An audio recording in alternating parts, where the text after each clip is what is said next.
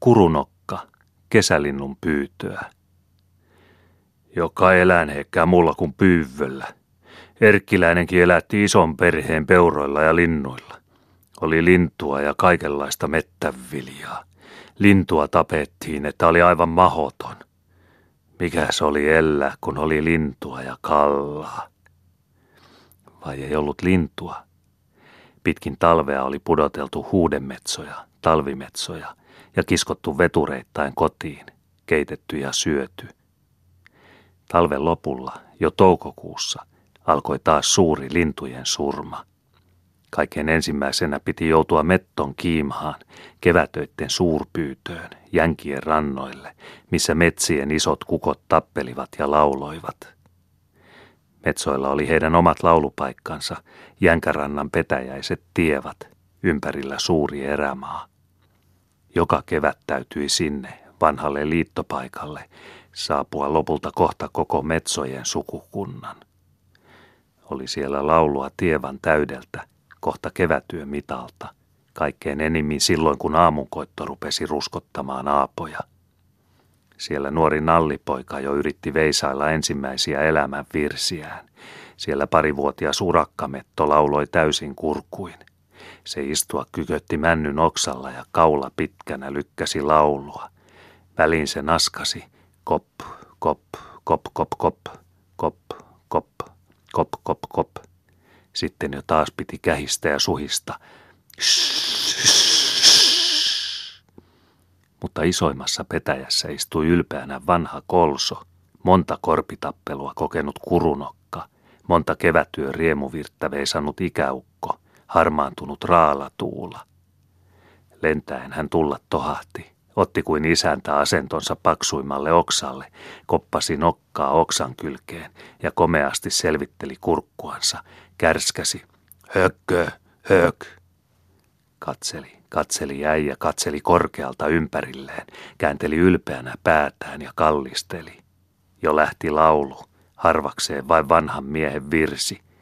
Raala tuula, raala tuula, raala tuula, raala tuula. Taas äijä katseli korkealta ja käänteli päätään. Nallipojat maassa naskasivat. Mutta jo musta ukko innostui. Siivet retkahtivat alas ja peräsulat levähtivät pystyyn komeaksi takaviuhkuriksi. Nokka nousi ylös, silmät muljahtivat nurin ja punaiset kulmat pullistuivat, kun metsän äijä puhalsi kuin nuori mies kurkun ja kupinan täydeltä. Raala tuula, raala tuula, raala tuula, ralla lalla la, ralla lalla la, lalla lalla la, lalla lalla la, la. Harmaantunut ikäukko lauloi niin, että puu tärisi ja korpi raikui. Se oli vanhan kolson keväistä riemuvirttä, jonka koko erämaa tunsi. Se oli korkealta veisattu erämaan korkea veisu. Ei tarvinnut urakkain eikä nallikkapoikain yrittääkään kopsutella hoikkaisella nokallaan silloin, kun virsi puhaltui vanhasta kurunokasta. Pitikin metsien raikua, kun itse isäntä lauloi, korven vanhimus, jonka valtamaata oli koko kiveliö. Oli ollut jo niin kauan, ettei vanha kolso sitä itsekään muistanut. Tuskin muisti harmaantunut piekanahaukkakaan, joka asuskeli samoilla jänkärannoilla pisimmän petäjän latvatupussa. Metsojen kevätkankaille saapuivat pyytömiehet. Hyvin he tiesivät laulutievan menot, tiesivät kurunokankin virren juoksun. Olivat liikkumatta puun varjossa silloin, kun ukko harvakseen koputteli alkuvirttä. Mutta kun äijä lasketti hurjaa loppuryminää, silloin sai laukata lähemmäksi, sai silloin ampuakin. Ukko ei nähnyt mitään. Ja ammuttiinkin. Pamahti pensaakosta parhaimman laulun aikana. Virsi loppui siihen, ja rymisten tuli suuri laulaja alas. Saatiin vanhoja kolsoja, joiden komeassa nokkaköyryssä oli ikämiehen syvät kurut. Saatiin poikametsojakin ja urakoita. Kymmenittäin ammuttiin samoilta laulutievoilta. Surmattiin myös kaarteisiin viritetyillä ansoilla. Keväinen elämänvirsi oli monelle kuolemanvirsi. Kurunokankin komea veisu hänen viimeinen veisunsa. Veturi oli täynnä jänkärannan lintua, kun pyytömies hiihteli kotiin päin. mutta toiset metsot jäivät surmakankaalle yhä puhaltamaan suurta virttänsä, vaikka toisia lähdettiin veturilla raahaamaan.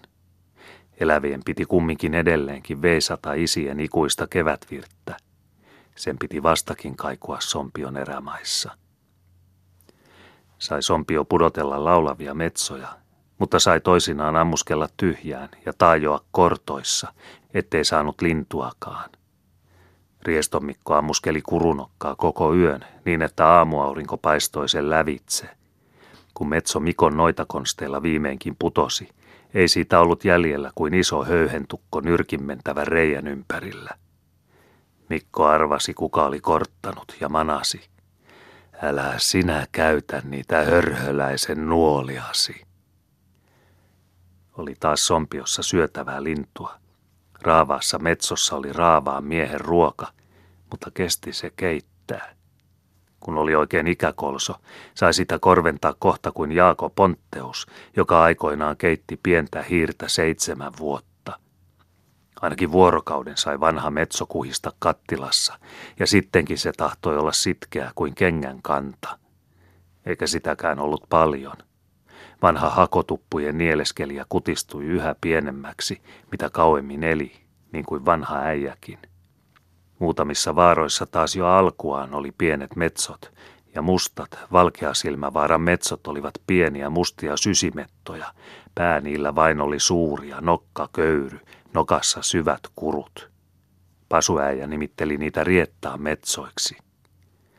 Mutta Palsokassa, rieston lähimailla, oli isoja vaaleita metsoja. Ennätti Sompio keväisin myös riekkoa naukuttamaan, piiloutuen jonnekin lieon taakse matkimaan riekkomuoria.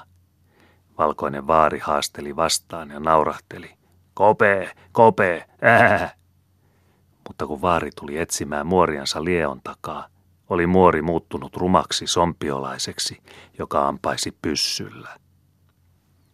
Keväisiltä pyytöretkiltä palaavilla erämiehillä oli muitakin metsän tuliaisia kuin lintuja. He toivat lapsille pihkaa, isot möykyt valmiiksi purtua ja rullaksi pyöritettyä kuusenpihkaa. Sikiöt odottelivatkin sitä enemmän kuin metsonkontteja. Pihkaa oli mukava pureskella ja singutella ja taas lykätä suuhunsa. Se oli terveellistä hampaille ja keuhkoista se veti ulos liiat vedet. Tulla pyrähtivät pulmuset keväisille kinoksille. Sompio vei hangille jouhilautoja, rakenteli vanhoista verkoista loukkaisia, viskeli virnhaisia ja jyvänkahuja pulmusten syötäviksi, sai, nykki ja keitti ja söi pulmusia padallisittain sekä myi höyhenet kutturanäijälle lakin täytteeksi. Pulmusten pyytö oli poikasten hommia, samoin kuin sitten tokkemusten ja muiden jänkälintujen saalistaminen jouhilautasilla. Aikamiehet kävivät paremmissa pyydöissä, poikasikiöt ahertelivat kotikuuluvilla. Hyvin kelpasi äpäreittenkin tuoma vilja, rasvaiset kevätlinnut. Oli juuri kovimmillaan keväinen nälkä. Ja tokkemusten pörröistä saatiin ommella talveksi monenkirjavia kaulahuiveja. Vappuna kohta jo rupesi elämään metsästä, sati aitta jo kopisi tyhjänä. Mutta vasta nälkäerkille saattoi metsästä käsin antaa selkään täyttä päätä. Silloin jo hanit lauloivat sulissa kaltioissa ja nivoissa, huutelivat, että kylä kuuli. Olihan riestomikko syksyllä huutanut heille jäähyväisiksi, tulkaa takaisin. On tultu, kuului nivoilta ja kaltioilta riemukas huuto. Hanit on jo täällä, hanit karjuvat nivassa, kaikui kohta kautta kyläkummun. Ja joelle laukkasivat raavaat miehet vanhoista äijistä ruveten. Kohta vinkuivat sompiolaisten tuliset tervetuliaiset rantapensaista, ja kesävieraat keikahtelivat pitkin kaltioita. Riestomikko ja pasuäijä kuulivat kuruselkään, metsojen laulutievalle, hanhien huutelemisen, heittivät metsot rauhaan ja laukkoivat nivalle. Siellä hanhet pulisivat joessa ja jääteleillä, vielä sorsatokka narisi tuonnempana.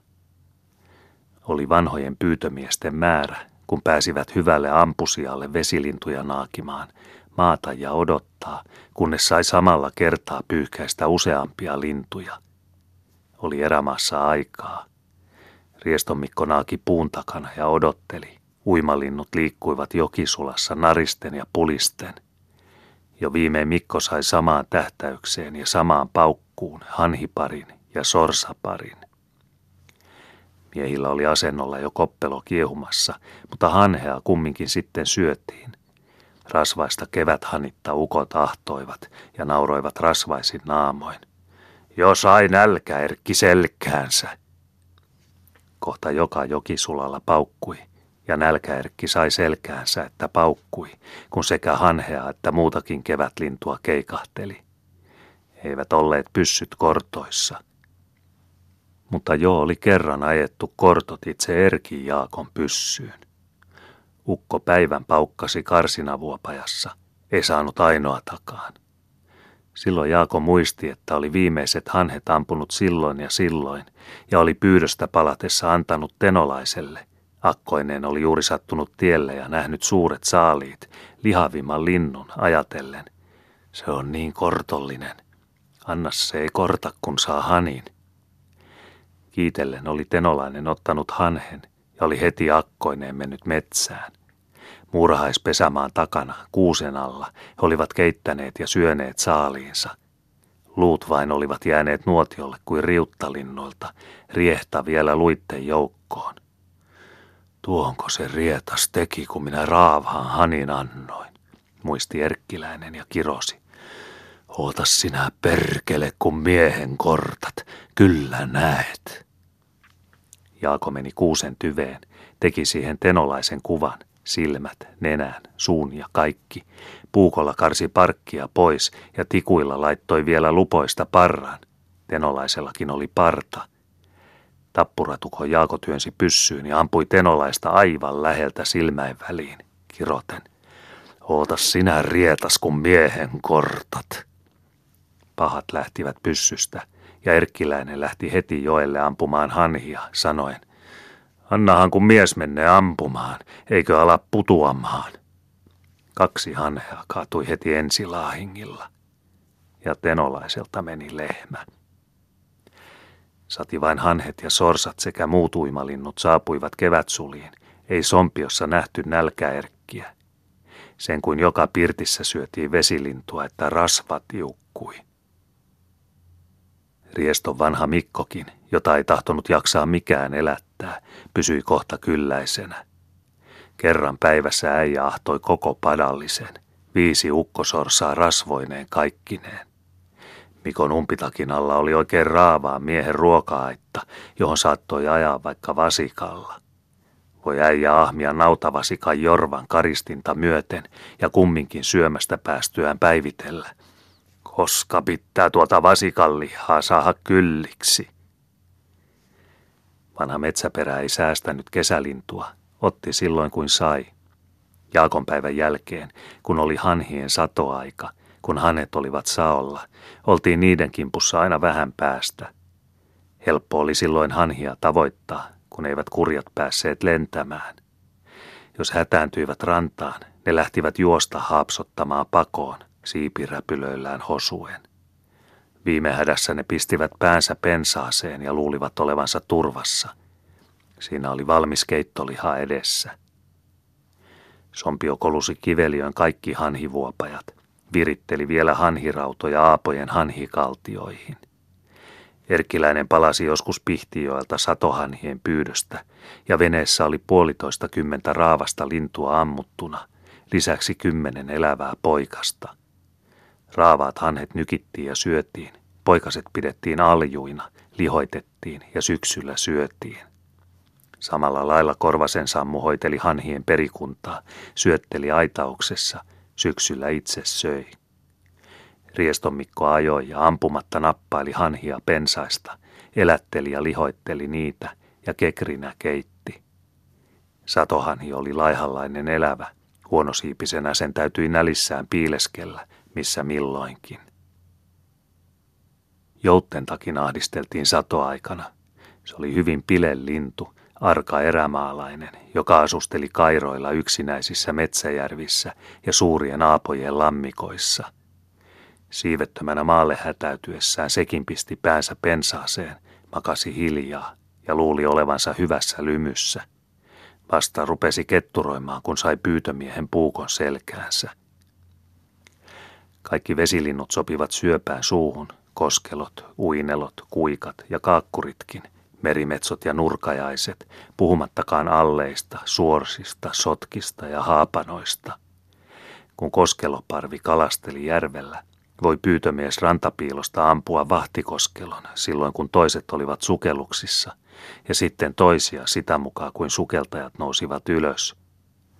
Monet koskelot olivat ahtaneet kalaa kupinaansa niin, etteivät päässeet lentämään. Ne räpiköivät vain pitkin järveä, puistivat päätään ja oksensivat. Lintujen liha oli makeaa, mutta munat vasta verremyksiä. Sati vain löydettiin vesilinnun taikka maalinnun pesä, heti korjattiin munat ja keitettiin ja syötiin. Kopellettiin vielä vesien rannoille puihin uuttuja, onttoja puupöliköitä, joihin sotkat tekivät pesänsä ja munivat. Metsäperäläiset kulkivat uutulta uutulle, ryöstivät sotkien pesävarat ja saivat hyvät ateriat. Munivat samoihin kopperoihin joskus pakanalliset pissihaukatkin, mutta niiden tuotteet eivät kelvanneet sompiolaiselle, eivät olleet kristityn ruokaa.